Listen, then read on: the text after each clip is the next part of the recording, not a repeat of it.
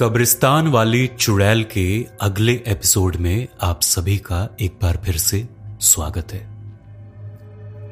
ये कहानी लिखी है देवेंद्र प्रसाद ने और आवाज़ दी है आपके अपने आरजे अनूप ने। कहानी आगे। मगर जैसे ही दरवाज़ा खुला मेरे चेहरे पर जो खुशी के बीज अंकुरित हो रहे थे, वो निराशा के बादल बनकर छा गए। और जो भी विचार मन में जगह कर रहे थे, वो एकदम से उस अजनबी चेहरे को देखते ही धूमिल हो गए।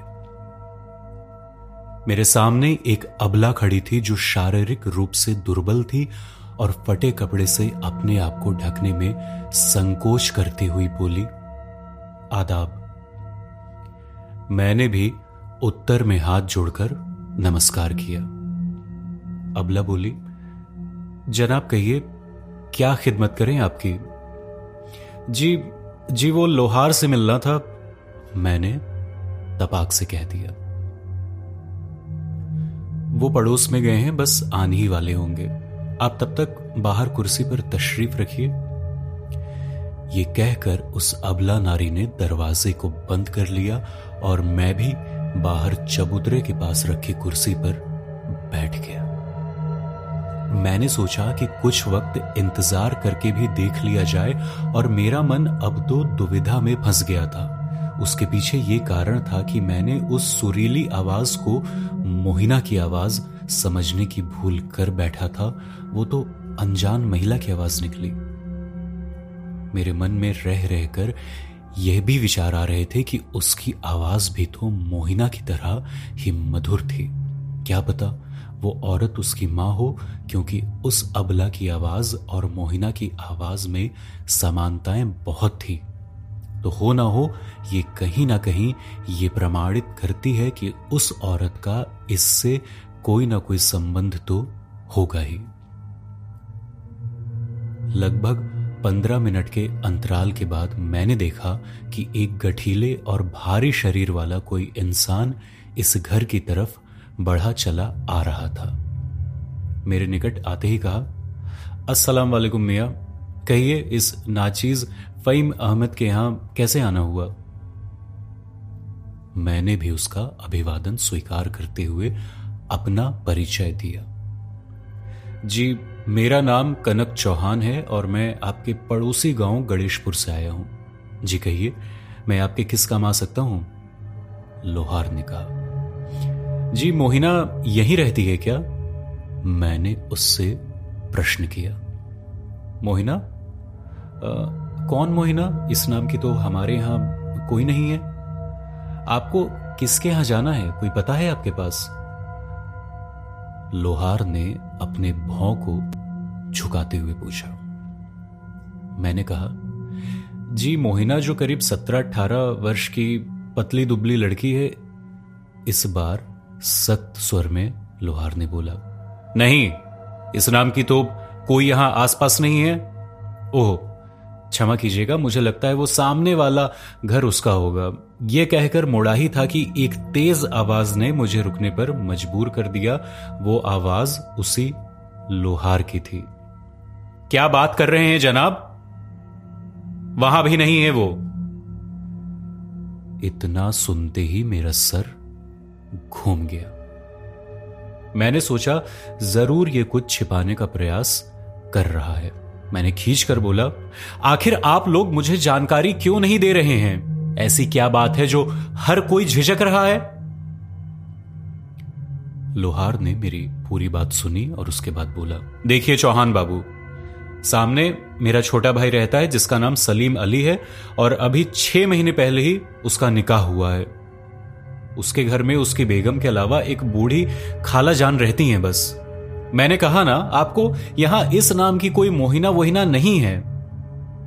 यह जवाब सुनकर मेरा सिर अब चकराने लगा था, मेरी बेचैनी और बढ़ती जा रही थी। उलझने कम होने का तो नाम ही नहीं ले रही थी। अब मेरी समझ में बिल्कुल भी नहीं आ रहा था कि मेरा अगला कदम क्या होगा। क्या मोहिना पहेली बनकर ही धूमिल हो जाएगी या मेरे साथ छलावा हो रहा था? क्या इसका कोई हल होगा या मोहिना? मेरा बस एक भ्रम था। नहीं नहीं, भ्रम नहीं हो सकता। वो मेरे साथ मेरे कमरे तक गई थी। हमने साथ रोटी खाई थी। फिर मैं उसकी माँ को ढूँढने साथ कब्रिस्तान गया था, जहाँ वो मैं अपने विचारों में खोया ही था कि फहीम अहमद ने कहा, बाबूजी, यदि आप कोई और जानकारी दे तो मैं आपकी मदद कर सकता हूँ। रतनपुर एक छोटा गाँव है जहाँ मुश्किल से पंद्रह से बीस परिवार ही रहते हैं। लेकिन इस बात की गांठ बाँध लीजिए, इस गाँव में तो मोहिना नाम की कोई भी लड़की नहीं है। लेकिन यदि आपको अब भी मेरी बातों पर विश्वास नहीं है तो चलिए, इस गाँव के मुखिया प्रवेश खली के पास चलते हैं। वो आपकी इस उत्सुकता और भ्रम का इलाज कर सकते हैं। आप स्वयं उनसे पूछ सकते हैं कि उन्हें इस गाँव की लगभग हर एक बात की जानकारी होती है। इस गाँव में किसी को भी, कभी भी कुछ भी दिक्कत हो, बेहिचक उनके पास ही जाते हैं। बहुत ही भले मानुष है। उनकी ख्याति एवं उनकी यश का गुणगान मीलों दूर रहने वालों तक फैला हुआ है। किसी तरह का वाद विवाद या कलह सुलह या सुझाव समझौता ही क्यों ना हो, वो बेहद ही सरलता से इसका निवारण कर देते हैं। मैंने कहा यह ठीक रहेगा, चलिए चलते हैं। यह कहकर मैं उनके साथ हो चला। लगभग सात आठ मिनट की पतली पगडंडियों से पैदल यात्रा करने के पश्चात मुखिया जी के घर पहुँचे। मुखिया जी, जिनका नाम प्रवेश खली था, उनका घर लगभग गाँव में बिल्कुल ही मध्य में था। उनका आलिशान घर खुद इस बात की गवाही दे रहा था कि अच्छे घर होने के साथ साथ इस गाँव में अच्छी प्रतिष्ठा वाले व्यक्ति थे। घर के चारों तरफ़ ऊँची ऊँची चार दीवारें थी जो कि नीले रंग से शोभामय थी। घर भी श्वेत रंग में अपनी मौजूदगी का एहसास करवा रहा था। घर की चार दीवारी के निकट बैठक थी जहाँ कुर्सी तथा मेज आँगन की शोभा बढ़ा रहे थे। वहीं एक कोने में काले रंग का एक फोटिया नस्ल का कुत्ता जंजीर में बंधा हुआ था। रह रहकर भौंक कर वो भी अपनी मौजूदगी का एहसास करवा रहा था। फहीम अहमद जो कि पेशे से लोहार था, उनके साथ जैसे ही मुखिया जी के मुख्य गेट से प्रवेश किया, किनारे पर खड़ा कुत्ता भौंकना शुरू कर चुका था। शायद उसे हम जैसे अजनबियों का अंदर आना पसंद नहीं आया। मुखिया जी भी शायद वहीं पास में ही कुर्सी पर बैठे हुए अखबार पढ़ने का लुत्फ उठा रहे थे कि अचानक कुत्ते की आवाज़ से उनका ध्यान भंग हुआ और हमारी तरफ़ हाथ जोड़ते हुए बढ़े और बोले, कहिए, अहमद मिया, क्या सेवा कर सकते हैं आपकी? मुखिया जी की तरफ़ अभिवादन करते हुए फहीम लोहार बोला, साहब, ये पड़ोस के गाँव से आए हैं। ये कुछ ज़रूरी पूछताछ करना चाहते थे तो मैं इनको आपके पास लेकर आ गया मुखिया जी को मैंने दोनों हाथों से जोड़कर नमस्कार किया ही था कि मुखिया जी ने सामने रखी खाली पड़ी कुर्सी की तरफ़ इशारा करके बोल पड़े, क्यों ना हम बैठकर बात करें? बैठने के बाद मैंने अपना परिचय दिया। मेरा नाम कनक चौहान है और मैं आपके पड़ोसी गाँव गणेशपुर से आया हूँ। मैं वहाँ बिजली विभाग में जूनियर इंजीनियर के पद पर कार्यरत हूँ। मैं यहाँ पिछले छह माह से हूँ। इसके पहले मैं प्रेमनगर में था और छह माह पूर्व ही मैंने यहाँ स्थानांतरण करवाया। इतना सुनते ही मुखिया जी बोले, यहाँ स्थानांतरण करवाने की मुख्य वजह? जी, मेरे बड़े भैया अपने परिवार के साथ यहाँ सेटल्ड है और यहाँ खुद उनका अच्छा खासा बिज़नेस भी है। ये कहकर मैंने सामने टेबल पर रखी चाय के दो सिप लिए। बातों बातों में पता ही नहीं चला कि कब चाय आई? मैंने सोचा कि इससे पहले चाय ठंडी हो, उसको मंजिल तक पहुँचा दिया जाए।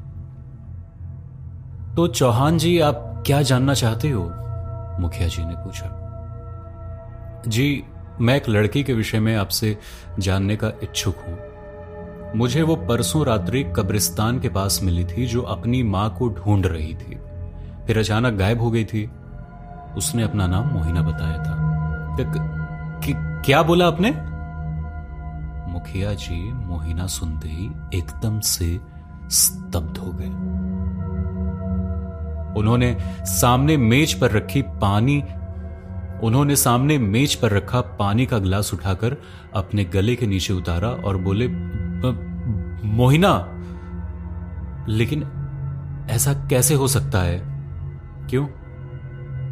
इसमें क्या परेशानी है? मैं परसों ही तो उससे रात को मिला था। मैंने इस बार आक्रोश में कहा। मुखिया जी बोले, असंभव ये नहीं हो सकता। आपको ज़रूर नाम सुनने में गलतफहमी हुई होगी।